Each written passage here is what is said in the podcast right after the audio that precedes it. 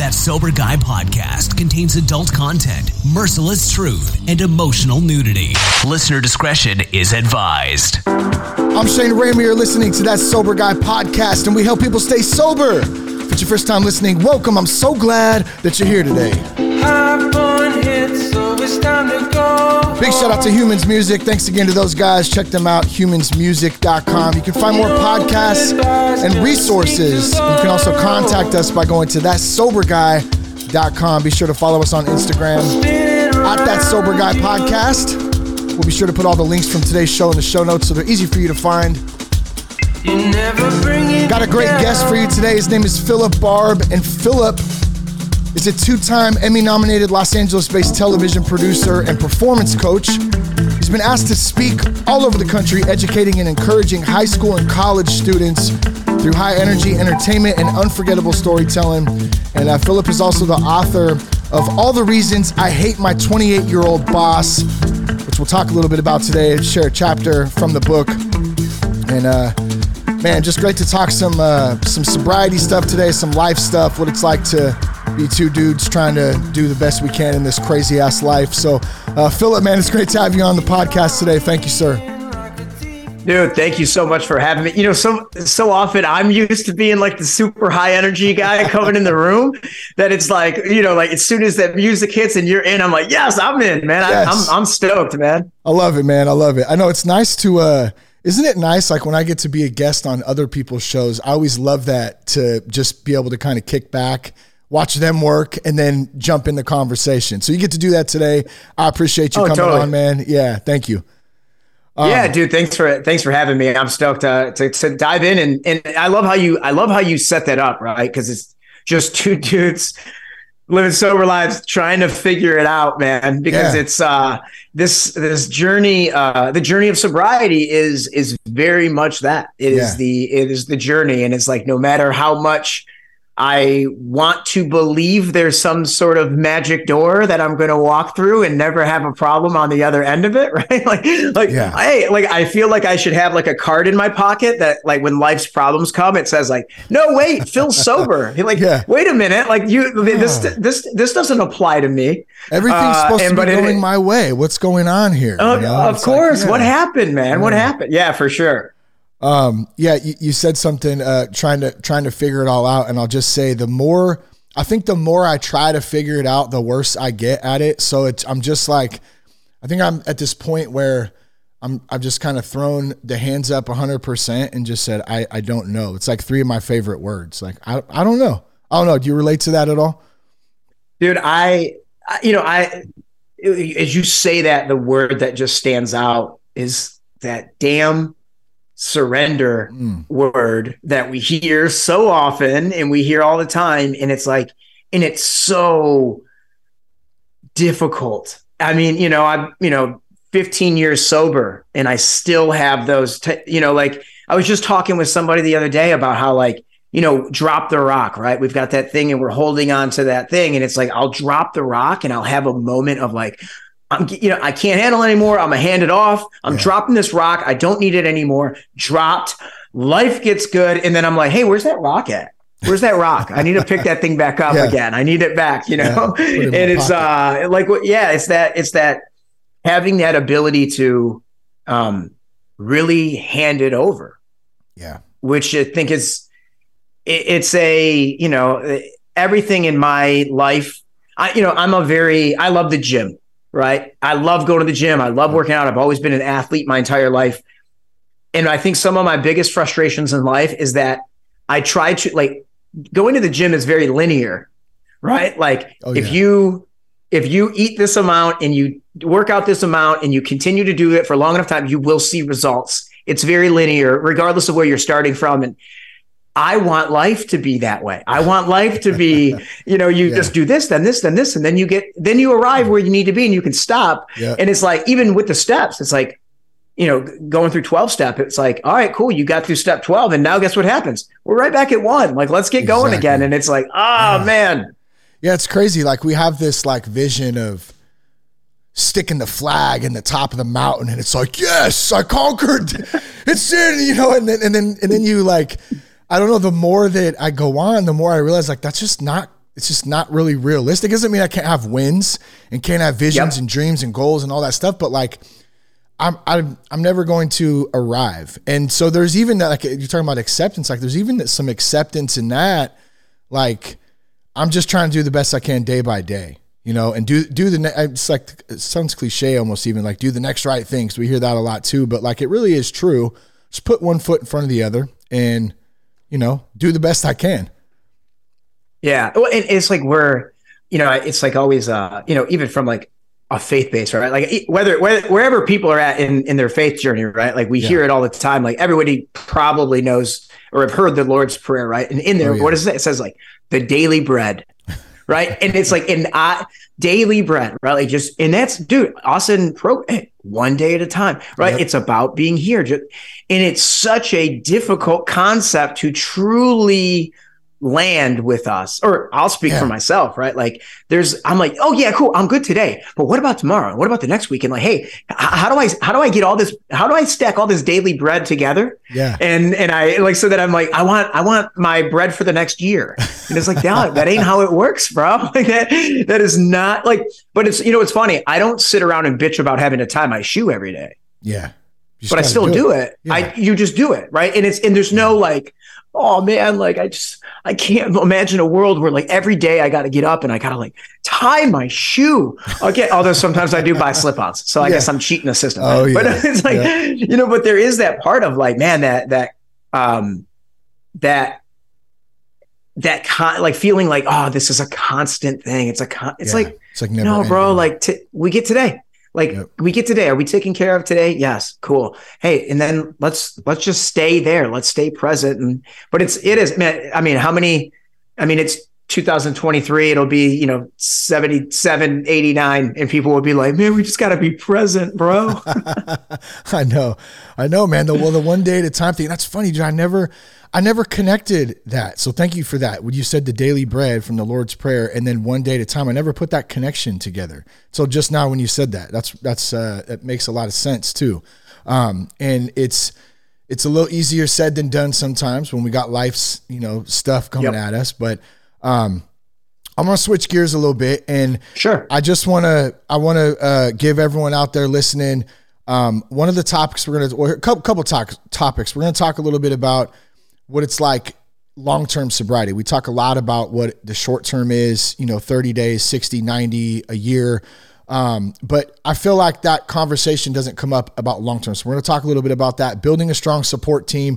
We're going to talk a little bit about Phillip's book, a chapter out of the book. But first, dude, I want to just kind of hand it off to you and just, can you give us a quick background of yourself, kind of like a quick synopsis of what you went through, you know, prior to putting 15 years of sobriety together, which congratulations on that. That's pretty awesome.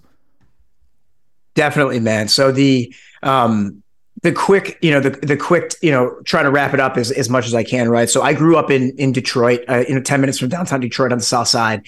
And for me, I had a dad that was a police officer. I had a mother that was involved in school board in our little community, and they were pretty, you know, well known in that. And so I feel like for me growing up, I never really met people like that didn't already have an expectation of me, of like a cop's kid, school board member's kid, but right. And so I kind of started developing a little bit at a pretty young age, right? Like having this pressure of feeling like I needed to be something. I needed to prove, or I needed to live up to some sort of an expectation that was never laid down on me or anything like that. But so I start, you know, and also I was the youngest kid on my block growing up. So I hung out with a lot of older guys. So even in that, it brought its own insecurity of, am I cool enough, funny enough, smart enough to kick it with the older guys, right? So fast forward, I mean, like I remember, dude, like having like kind of some of these thoughts as a young kid. Then I eventually, you know, get through, you know, but I'm still going through sports. I was always kind of like a good athlete. Was always a good, was good in school, all that stuff.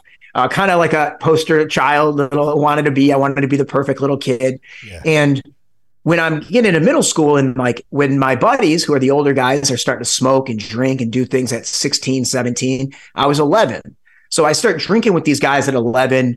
And in what I realized that I really loved, right? Like, sure, I wanted to fit in and cool. Like you get the buzz and you feel like you're older, but like it turned off the voice in my head that was in constant judgment of me. And that was what I was like, whoa, I'm actually, we talk about being present. I'm like, I'm actually here right now. I'm not thinking about down the line, or I'm not worried about my parents or how this reflects on me. I don't care right now. And that was really where I loved that. So the drinking kind of starts of, you know, going weekends away, camping trips, partying with the guys. And then when I'm 14, my mother's diagnosed with cancer. When I'm a week before my 16th birthday, she loses her battle. So we did the chemo, the whole thing, you know, and I'm a sophomore in high school and my mom passes away. And which let's be real too. Like that's such a confusing time just in general, like that in age, general, dude. Like that's such a hard age. And then you lose your mom. Like, wow. Yeah. And so it was like everything of, you know, it's a mismatch of I'm angry at God. I'm angry, I'm sad, I'm broken that my mom is gone. I'm also incapable of really opening up because everything I've been, you know, I'm still in that, like, you know, hey, life happens, things happen, you got to like deal with it, grow, you know, stand up, be your own man type thing. And all I, you know, and then it's like, and also I'm at an, you know, dude, I wanted to be Stifler in the worst way from American Pie, bro. Like I wanted to be that guy, that life of the party that like was doing the wild stuff. And I think that there was an element of, you know, you start adding all of that together, dude. And it was just a recipe for disaster for me with drinking, right? Like I was started using drinking as a way to escape, to enhance, to fix. I mean, and not just partying, like, dude, I'd show up, my buddies would go play basketball. I would show up with 24Ks, right? We would go want to hang out and play video games. And I was the one that showed up with a couple of 40s. Yeah. Like everything I did, I thought I needed the drink for, because it was like, oh, because it's going to make it better. It's going to be more fun. It's more fun when we're drunk. But it was like, I was just trying to escape, dude. I was trying to like get out. And so where things end up kind of, you know, wrapping up the next couple of years, right? Like, so I get, you know, oh, and, you know, I'm still through all of that, right? Like still on the honor roll. I get to I went to Michigan State University. I was on the dean's list. I graduated college in 3.5 years. Like I had all of this like achiever mindset. I'm not going to let you see me weak. I'm not like, I'm going to prove that I'm. And so I was allowing successes in one area of life to blind me to failures in another, which was my drinking. So 18 years old, crashed my car in Detroit, drinking and driving. 19 years old, got arrested for, you know, minor in possession. 20, got arrested for minor in possession. Had fights where one time I got into a fight where I got pushed back into a, you know, it was a drunken brawl where I got pushed back into a hot water heater or a hot water tank in a basement, right? This is Michigan style. And like 2 metal prongs went in my head. I had to get 7 staples in the back of my head. And then all this is happening.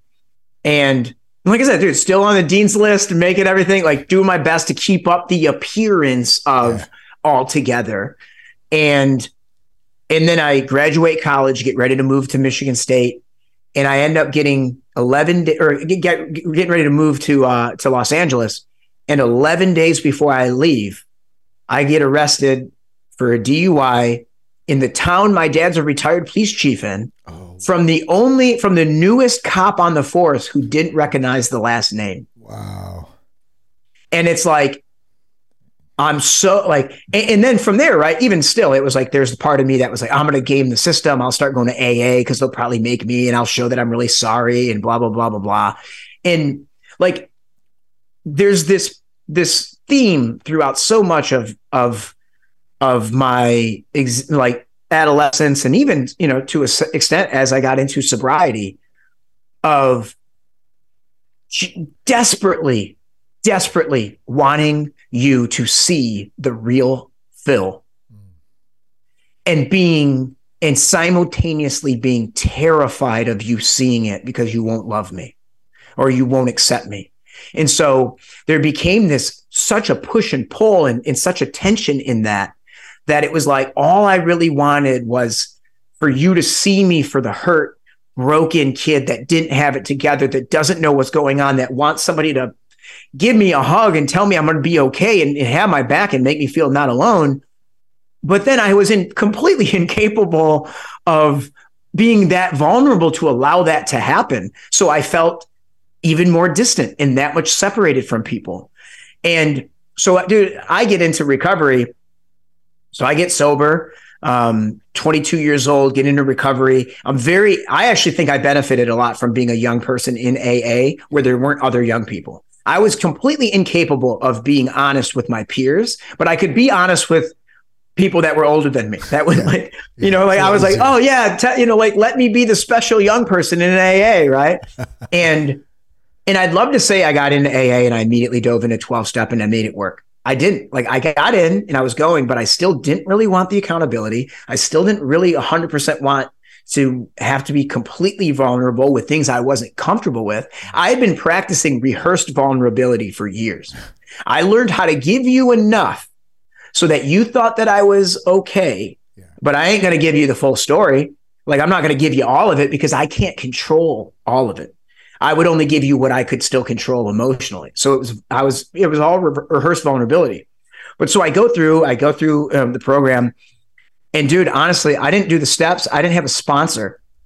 And I get to about 4.5 years sober, without any of this. And I'm at a meeting in North Hollywood out here in California, and I'm at a meeting in this, I do my little share, right? My perfect, like, listen to me, I'm a young person in AA. I got my 3 minutes is so entertaining. Hey. Yeah. And this dude walks up to me afterward, and big, tall dude, bald guy, kind of big, and he's like, hey man, I just wanted to introduce myself. And I wanted to let you know that I think you're absolutely full of shit. Yes. Wow. Yeah. You're like, okay. He goes, you got 4.5 years. He goes, 5 years is dangerous. Do the work, get a sponsor, do the steps, quit messing around. And I asked him to be my sponsor. And he's the guy that took me through the steps for the first time. And I told him all the shame, the regret, the guilt, the things that I had done, the things that had happened to me. All of it, I was able to clean house. And it's crazy because I think about this of, here's an absolute stranger who, for whatever reason, saw something in me, he was bold enough to come, whether he saw a train heading towards a derail or whatever he saw, right? But what he saw was like broken 14-year-old Phil. Yeah. He saw insecure, sad, alone. He didn't see the guy with the great 3-minute share who's been sober, who has his whole shit together. He saw the real me. And it was like, bro, that changed the trajectory of my life. Like, getting sober was step one. But the gift wasn't just taking the alcohol away. The gift is like who I've been able to become now. Yeah. Sorry, Alexa's talking to me now about it's lunchtime. Okay. But like, that was the gift. And that is what the gift is that continues to give, is this idea of, it's not just about like taking the drink away is important. Yeah. But I think that there's so much more to gain than just the absence of alcohol in our lives. Yeah. And it took me a while to get there, but I got there. So that's the quick version. That's as quick as I can do it, man. I'll get better one day. No, I love it. That was great, man. That was great. And I appreciate you, just being open about it. And, I love at the meeting, like you were saying, like that, the dude who called you out on that, he basically saw right through you. Like, he saw through he saw through the mask that Phil put on for that 3-minute share, and then was bold enough or just didn't care and was like, yeah, hey, like, come on, dude. And I think, what, dude, as you say that, I'm sorry to cut you off, man, but as you say that, it makes me think of, like, I wonder how many people saw it too and they never said something. And I was unaware of it. Like, I thought this armor was fucking clean. Yeah. I thought it was like, you ain't seen through it. I wonder how many people were like, look at this guy. Yeah. And that's just a reminder for all of us, right? From a self-awareness point of like, we can only see so much of ourselves. Yep. We have blind spots. And no matter how much we think we're fooling everyone or even trying to fool ourselves or whatever, it's like, if we really want to be real and grow and we want to do the right, like we have to include other people in the process of our growth. Yep.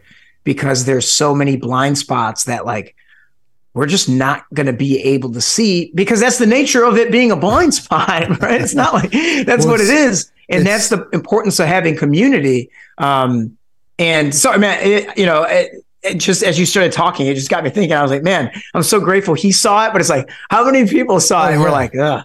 Well, what's crazy is that we, you know, we can't see it either. Like, and I was talking to a buddy of mine, Ed, you know, Ed Lattimore. I don't know if you follow Ed. Great dude. Mm-hmm. He's out of Pittsburgh. And he was talking about brutal honesty basically. And he was saying how one day, you know, he was heavily drinking. He was working at like a mobile phone store, making like $8 or $9 an hour. And he said he got to the point where he literally looked himself in the mirror and just said, yo, like, you're a loser. Like, and he was just, and he like that brutal, that's so hard to do. Like, it's so hard to do because we put on, like you said, this armor, or we put on this mask and we try to, we try to escape and look and appear one way when on the inside, we're just self-destructing basically. And then what's the solution to that? The easy solution is to numb out alcohol, drugs. But what I love that you talked about, and maybe you can even touch on this a little bit more, is the fact that there's so much more to it than just not drinking. So how much have you got to know yourself as a man, as a human being, as a son, as a friend? Like, how much growth has come in that just since, like, put all the alcohol and the drugs and all that stuff aside, just the human perspective in that, in yourself, man, what's that been like? It's been, I think one of the big things that I try to remember, I take myself way too seriously. And I know I say that as a joke and with a smile, excuse me, but I really do. Right. Like I'm mission based and passion based and I'm out there and I got to go and do all. And I think one of the big reminders is like, I have to constantly remind myself like, hey man, like you are a human, you're not a robot, you're not a superhero, you're a human and that is okay. You're going to, and I have to look at, I made mistakes at 19 and I made mistakes at 25 and I made mistakes at 31. What makes me think I'm not going to make mistakes at 39, at 42, at 45. Like, it's okay. And so in the understanding that, hey, there's probably, I will make mistakes. I can try my best to hand over the perfectionism that I deal with, but also leave room for the discussion. I don't need to be right about everything. Sometimes there is no right or wrong. It's just differences of opinions. Yeah. So I think when I really look at, getting sober at 22 opened the door for so much of me to be able to start understanding myself, understanding people, hearing, I think there's an interesting thing that happens when you listen to a lot or you hear a lot of stories, right? Is it almost like a, those glasses that used to come in like the cereal box and you put them on and it would show a hidden message. Yeah. It's like, that's what starts to happen when you hear enough people talk about, here's the behavior I was doing. Here's what I was saying. Here's what the outside looked like, but this is what was inside. And you start seeing this and hearing it enough that you're able to start seeing like, not that you just overly say, oh, well, anyone that does or says this must be feeling this, but it gives you a little bit more understanding of where other people might be coming from. It gave me a lot more empathy for people. It gave me ability to connect with individuals when, you listen for what they aren't saying. And I'm talking about people that are outside of recovery, outside of sobriety. Yeah. People that I work with or that you encounter, or, it's opened the door for me to now be, to be able to do coaching. You're able to see patterns And not that you, like I said, not that you just magically say, oh, well, I'm going to easily diagnose you because you said three words. Yeah. But it gives you some pattern where you're like, all right, I'm hearing you say this. Maybe it might be down this line. And so I think it's helped me be able to understand me, what I really want.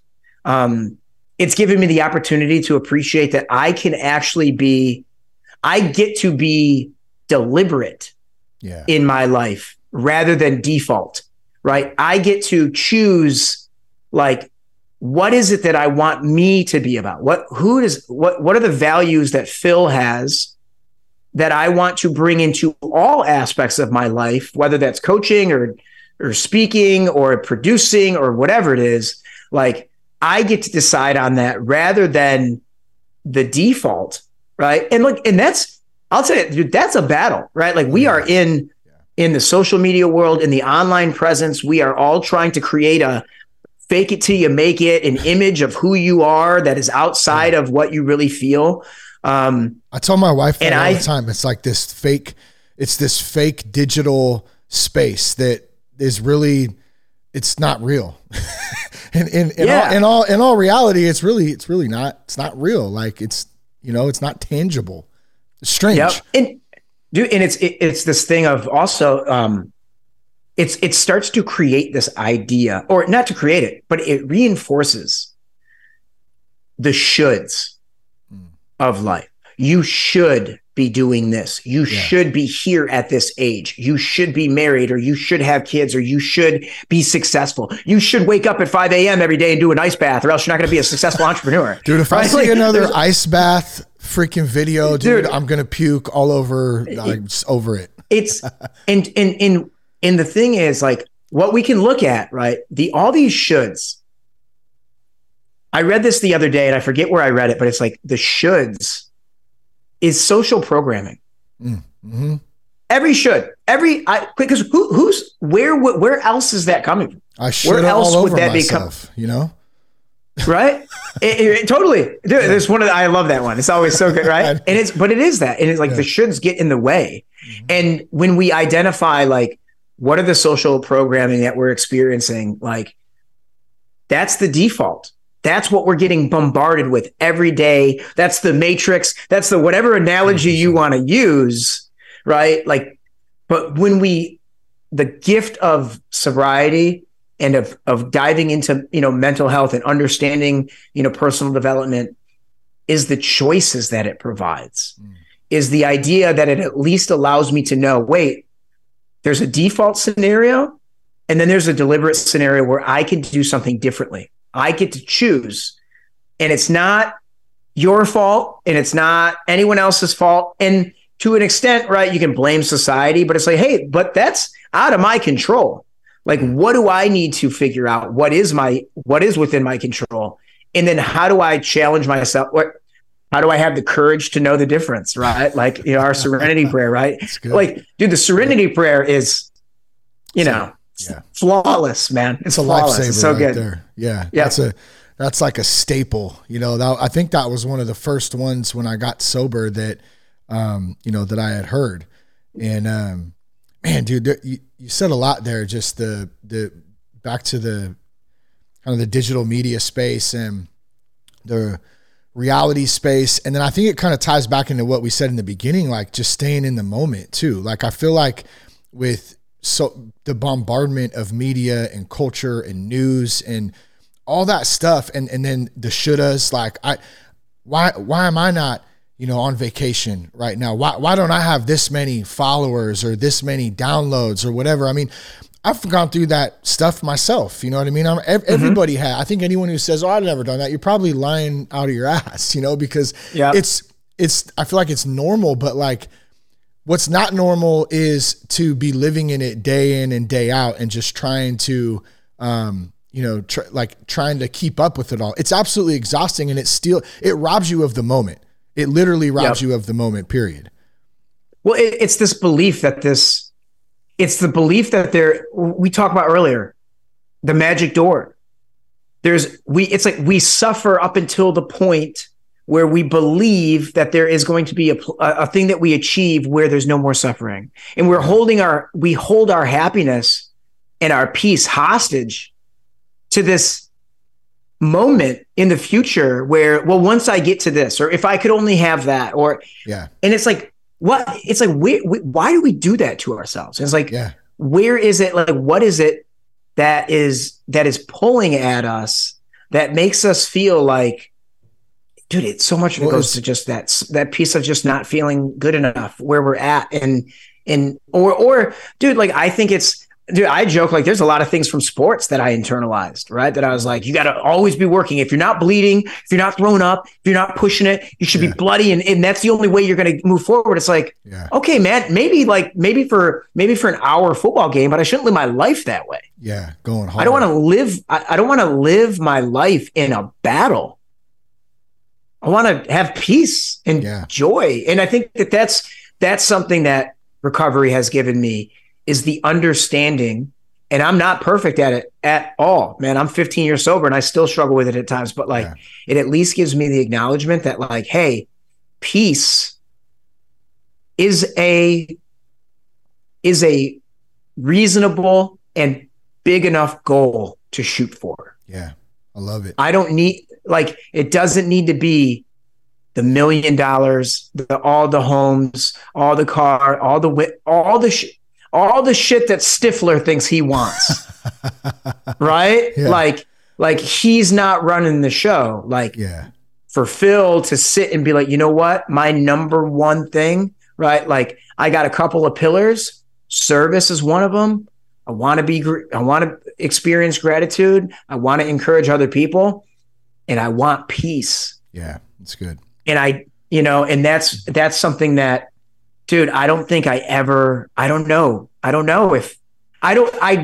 that 37-year-old Phil would not be on a podcast talking about peace if I were still the guy who was like drinking, using, trying to do all the crazy stuff. Like, I wanted chaos, dude. Yeah. I wanted chaos and escape. And then I wanted to escape the chaos so I could cause more chaos. Yep. Yeah. Peace was not a, even a thought, at least I know for me in my 20s, it was the same thing. It was like very controlled chaos. I think that's how I like to refer to it. But you reminded me of one thing too. I was stopped dead in my reading the other day. I was in the book of Romans. It's Romans 8:6.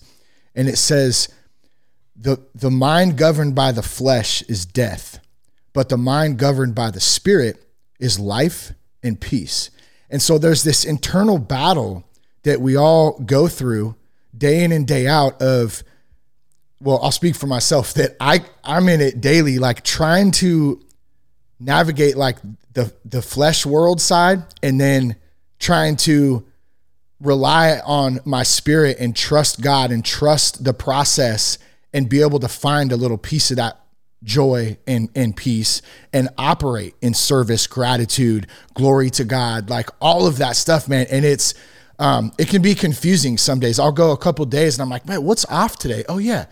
I haven't connected with God. I haven't read, I haven't prayed, I haven't meditated. Like, that's what it is.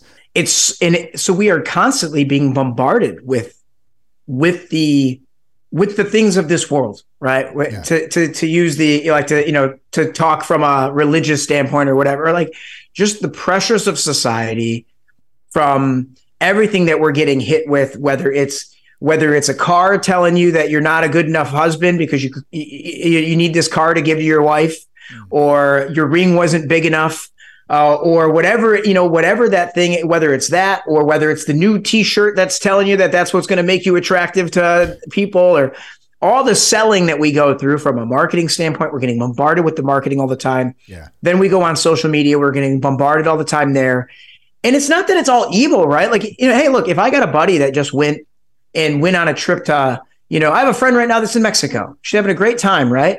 And it's like, that is not I shouldn't be mad that they're on vacation. I should be happy for them. Yeah. And being able to celebrate, it's understanding life is not a zero-sum game. Like, so they can go have a great day and they can have a great vacation. That doesn't diminish me. That doesn't say that I'm bad because I'm not currently on vacation. Like, one person growing muscle doesn't make my muscle disappear, right? Like, there can be abundance, but there's so much in our brains that we think from a scarcity standpoint a lot of the times. Yeah. We think that for someone to have something, it means we can't have it. Or if they must be more worthy of a better life than us because we don't have. And we make these crazy snap judgments but they feel so real. They feel so tangible and real. And then we haunt ourselves with it. And it's like, and then we get into constant thought about it.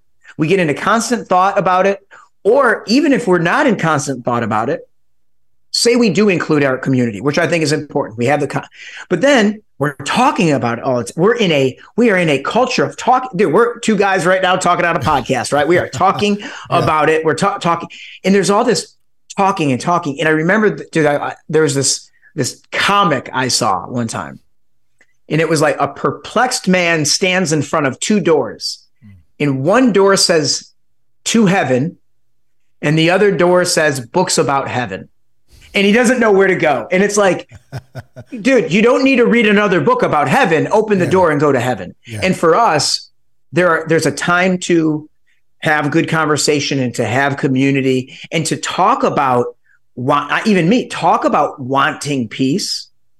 But at a certain point, I need to open the door and allow a life of peace to exist for me and not be someone that feels like I'm constantly in a battle, that it's sobriety is a struggle. Life is a struggle. Social media growth or career growth or entrepreneurship. It's like, wait, man, like, at what point are you going to stop talking about peace and allow yourself to have it? Yeah, that's great. I think it's an important thing for us to keep in mind of once we decide what we want is actually allowing ourselves to enjoy it. Yeah, man, you know what I love about that? All of that is just that last part. And we have to take a look at this because I think it could be glazed over real easy, like allowing ourselves. There's so many times I have to allow myself to be happy. I have to allow myself to be grateful. I have to allow, because the mind, we're so hard on ourselves. Even growing up, I was my own worst enemy. And we want to beat ourselves up and we want to question. And like you said, the shouldas, I shoulda this, I shoulda that. When do we just stop and allow ourselves to just accept that, hey, that stuff happened, it's gone, it's done. But what about today? What can I do? What door has God put in front of me that I just need to, I don't even need to open. I need to kick that damn thing open and just run through it. Like right now, let's go. And that kind of freedom, I think, in that is, it's very exhilarating, and it's also, it's very fulfilling too. The freedom to just allow ourselves to almost just to be in the moment, Yeah, I think that there's, often when we talk about this idea of wanting to live at the intersection of absolute ambition and complete contentment, right? Like, how can we get to a place where we're, and I've figured out there are elements of me that I don't hear the word contentment. I can't comprehend it sometimes. All I hear is complacency.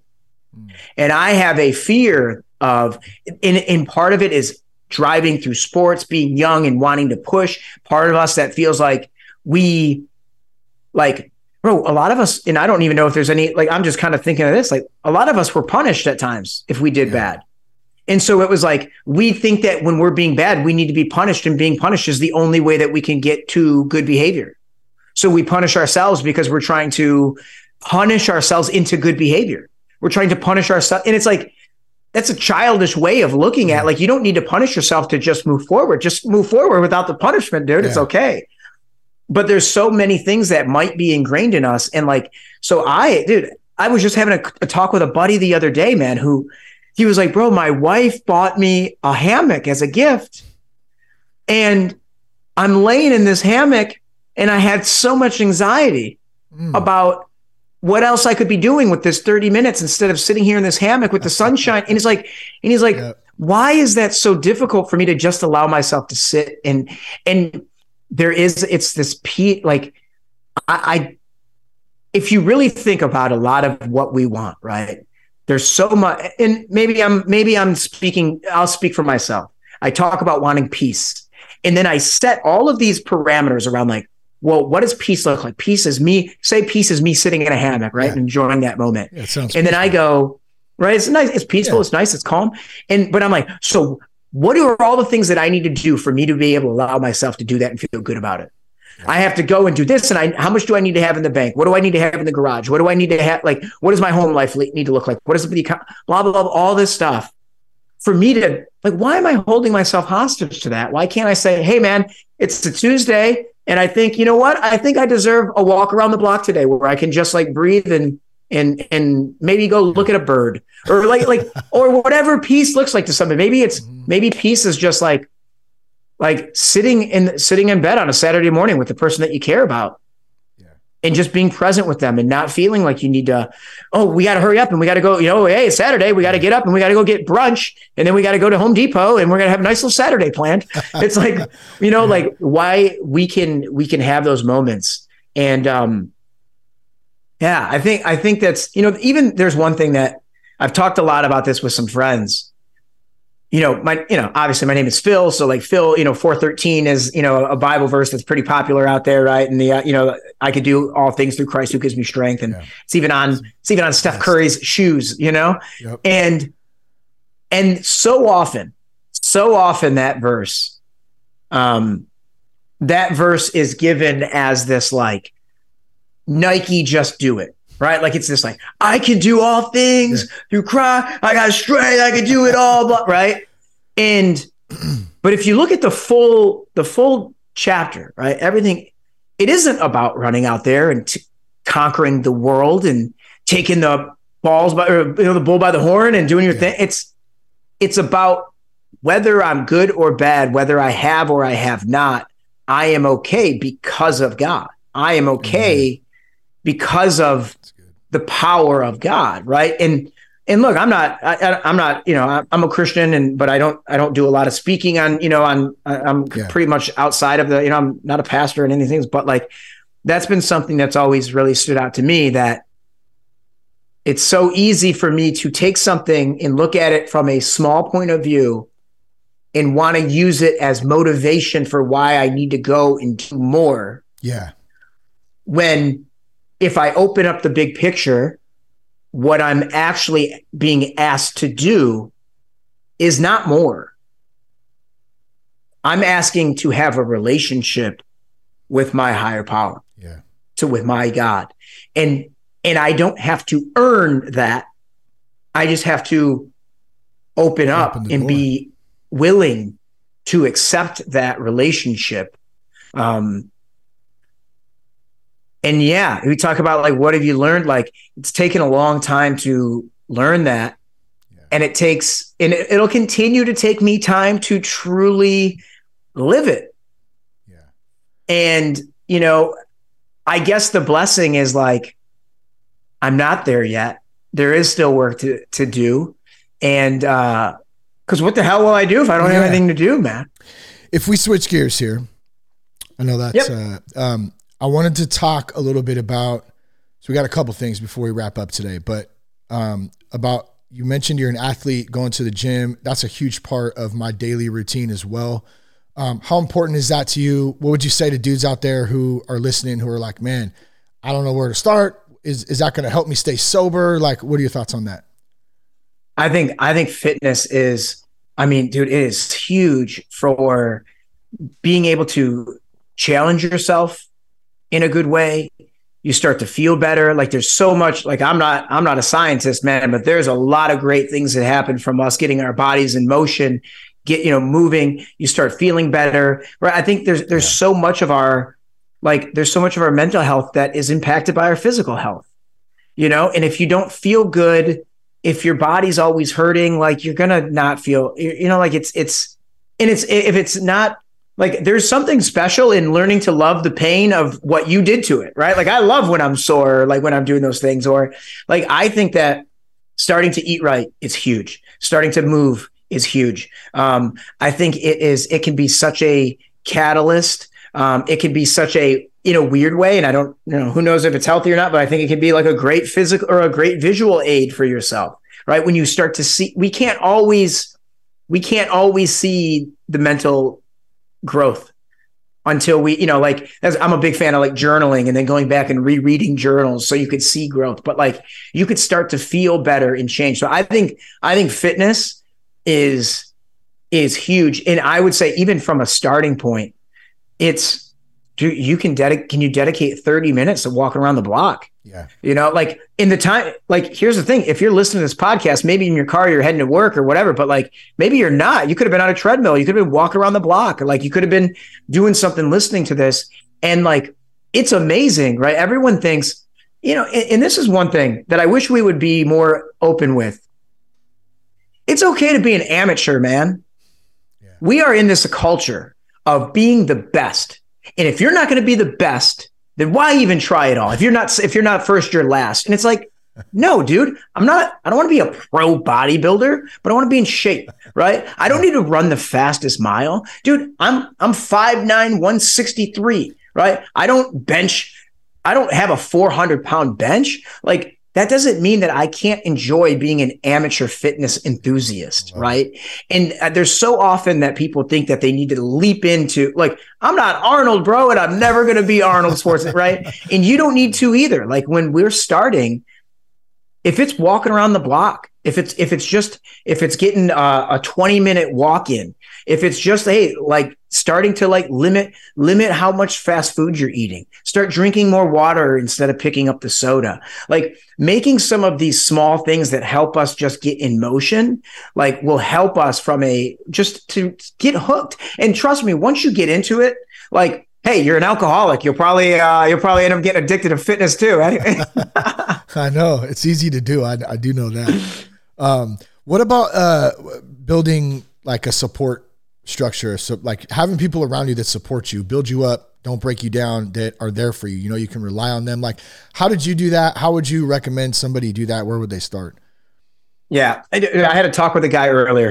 He worked in real estate, and he talks about how much easier it became for him to start investing in real estate when he was spending time with guys that invested in real estate. Yeah. Right? It's so much easier to go to the gym when you're hanging out with guys that go to the gym. Hey, if you hang out in a barbershop long enough, you're probably going to get a haircut, right? We've heard that a million times, right? Yeah. In sobriety. And so it is that thing of like, surround yourself with the winners. Surround yourself with the people that inspire you, people that you can inspire. I'm a huge believer in that, right? Like, you know, we've all heard it, right? Like, you're the mean of the five closest people in your life. Like, I've heard that a million times. And I was intentional about who do I want to be those people that I talk to on a consistent basis. And so like, I have an accountability partner, a guy that I met through recovery. This is not my sponsor. This is not a sponsee. I do have a sponsor and I do have a sponsee, but I have a friend who is sober that we connected in the rooms. We became really tight. We talk every Friday. Nice. Every Friday we have a FaceTime.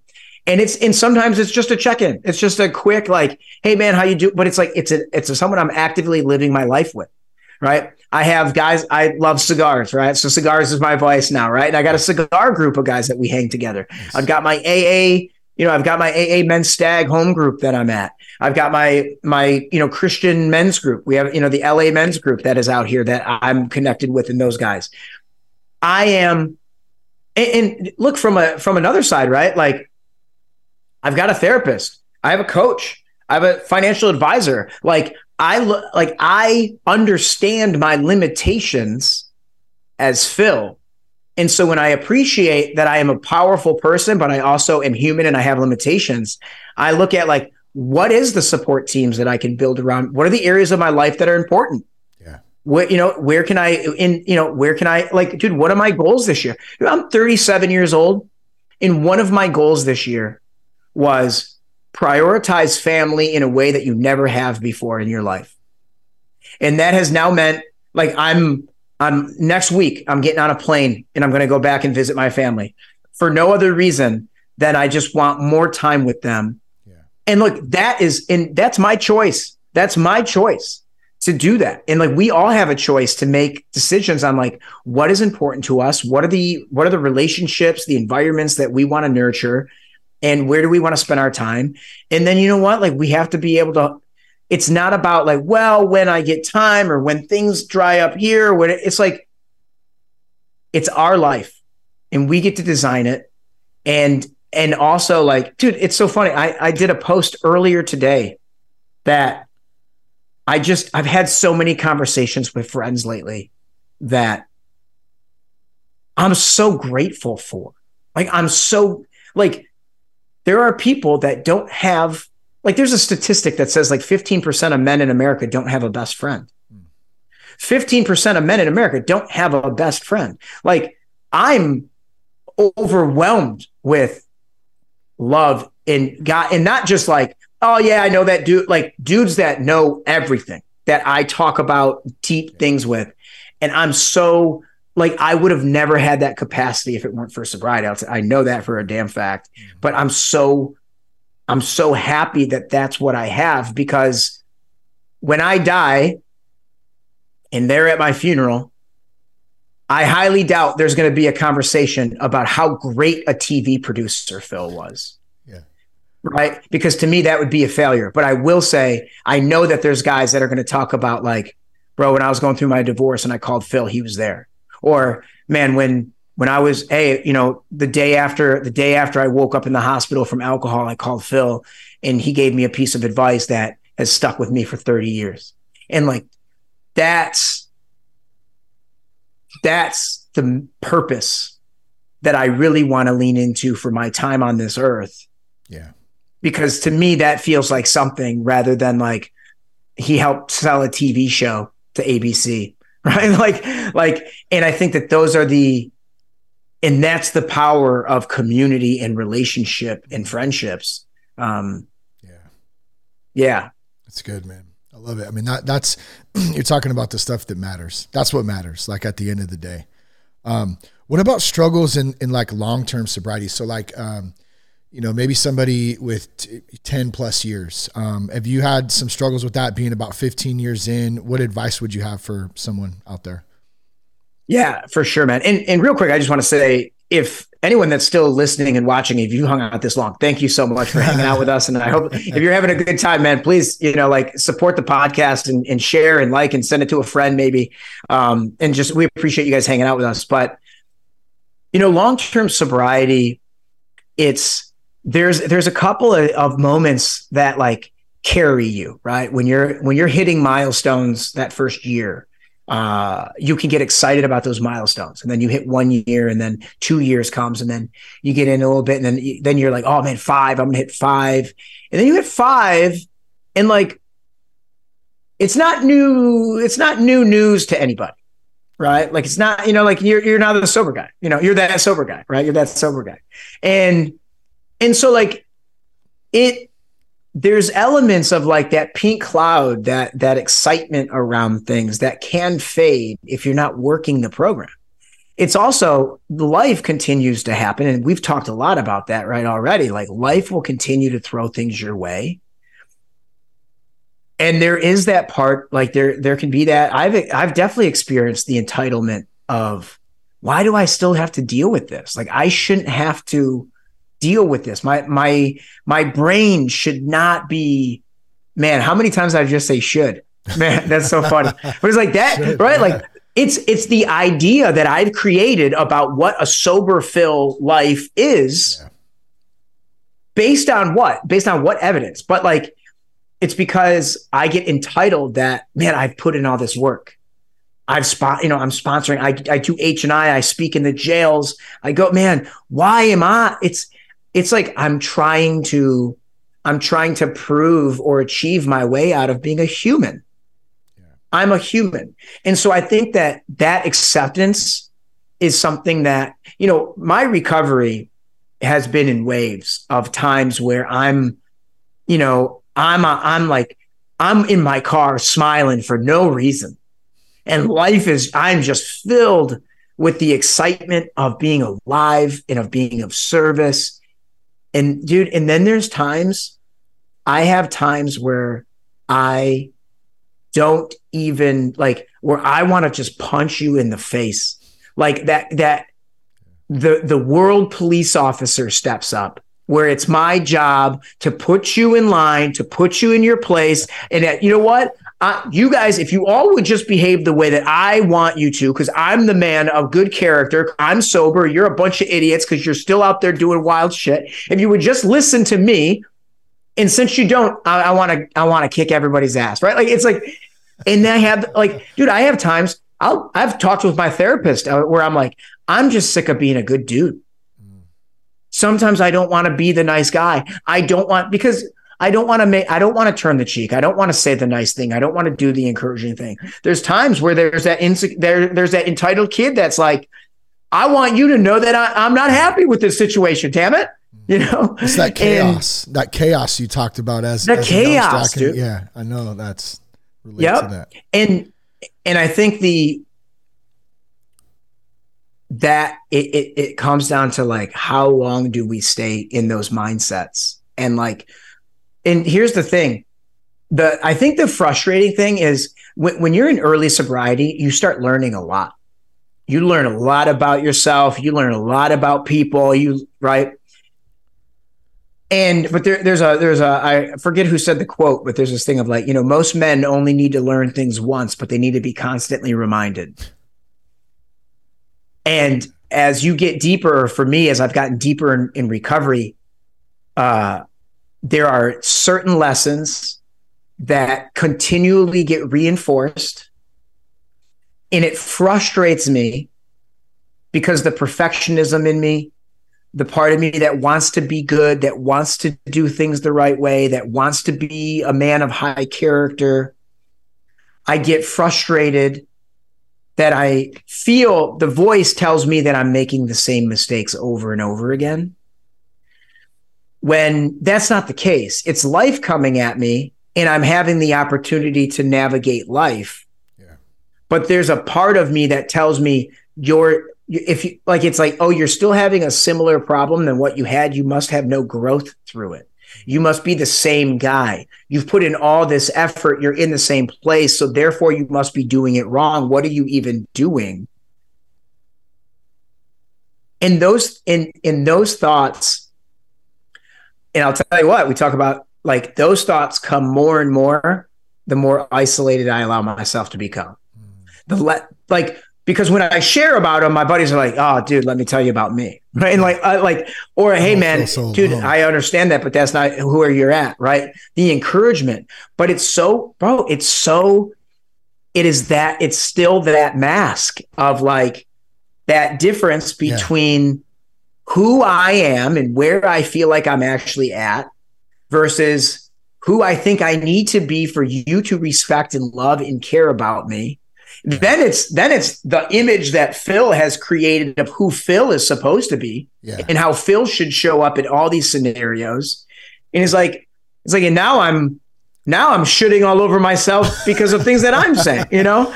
Yeah. And so I think that the power of, you know, and I'll say this, man, I remember my first little bit of getting into sobriety and going to those first meetings.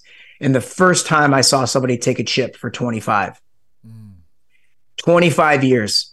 And my first thought was, this shit don't work. Right? Like, God, if I'm here in 25 years, like what a joke. And now I see and I appreciate so much more the value of a man or a woman who gets, like, in 25 years, you've had a lot of ups, you've had a lot of downs. Look, dude, you and me, we're at an age now where, like, if it hasn't already happened, we're watching people die, man. Yeah. We're watching family, either whether that's parents, friends' parents, or whether that's, I mean, we losing people in the program, losing people that you shouldn't lose in the program, like losing 32-year-old, 26-year-olds, like you're watching people lose their lives, you know? And it's like, you think of someone that's got 25 and it's all the ups and downs. And at each stage, they made a decision that, like, I'm going to keep showing up. And it's not just about, I'm only going to not drink. Yeah. It's, I'm going to be here for the next one that walks through the door because I know that I need them and they need me. We need each other. It's part of the community. It's the fellowship. It's why we do.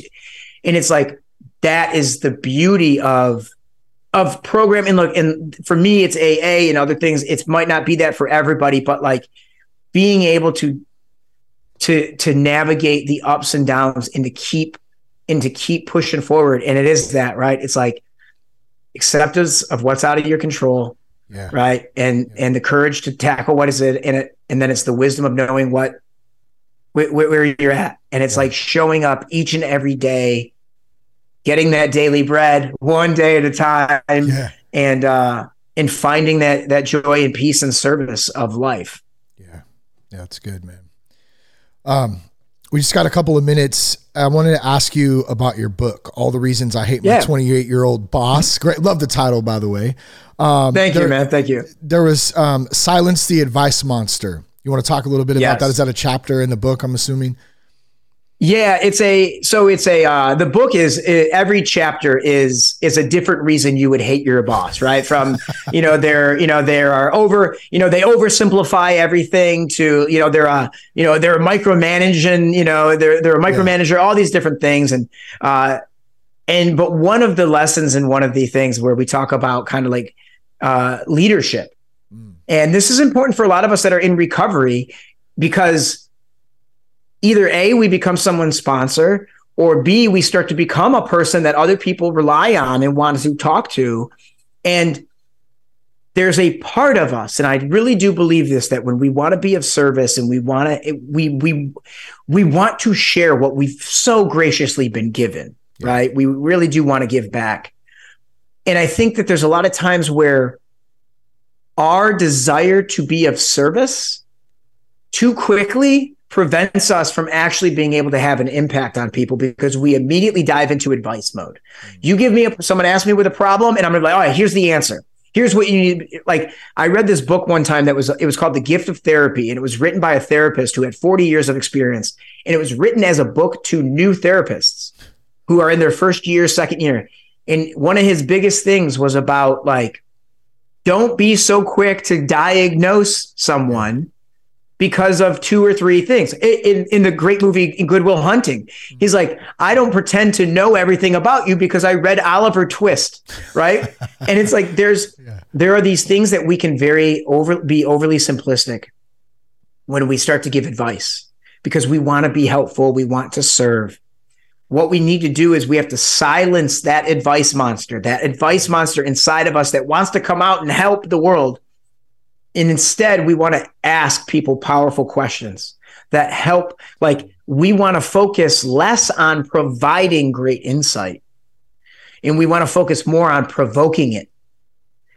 People like, for me to assume that, like, Shane, that I'm going to talk to you and have so much better understanding of your life that you've been living for all these years, and I'm going to give you one or two sentences that are going to change your life because I'm so great.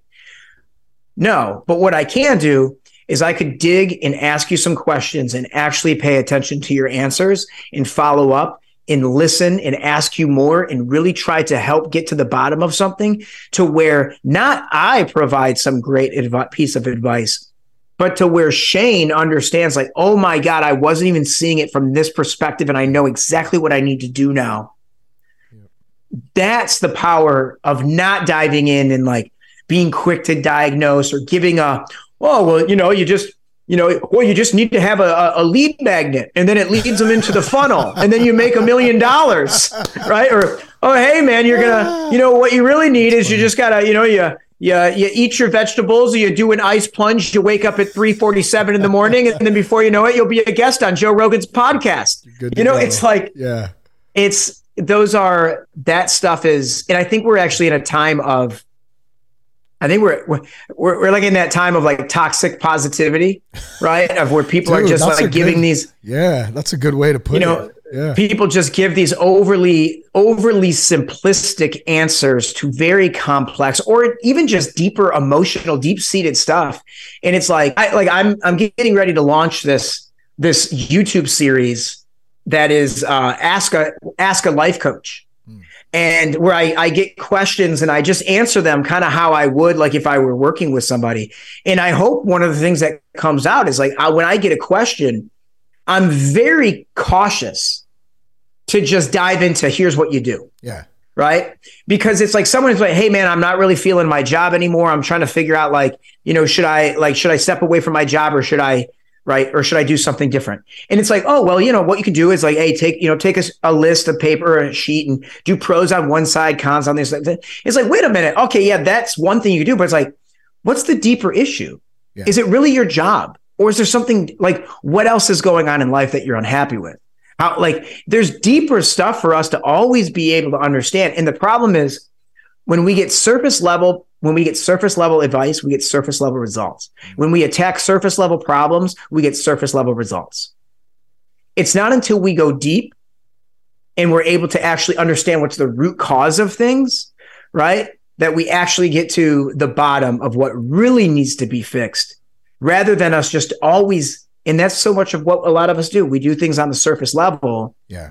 And so I always talk about it, like, you know, long answer to say, yeah, the book is great. Silence the Advice Monster. Go read it. No, but it's like, I think that's it. It's like less about needing or thinking that we can fix other people, yeah, or that we're going to be so brilliant that we're going to prove our worth to them, as much as it's about ask genuine questions, listen, dig deeper, and build a relationship rather than just trying to fix or create a solution. Yeah. And I think that we end up finding not only are we received better by the people in our lives, but we're actually able to be a much greater service to them than if we were just to give, you know, BS. Here's what I would have done. Yeah. Here's what you should do. No one wants to be told what to do. That's for sure.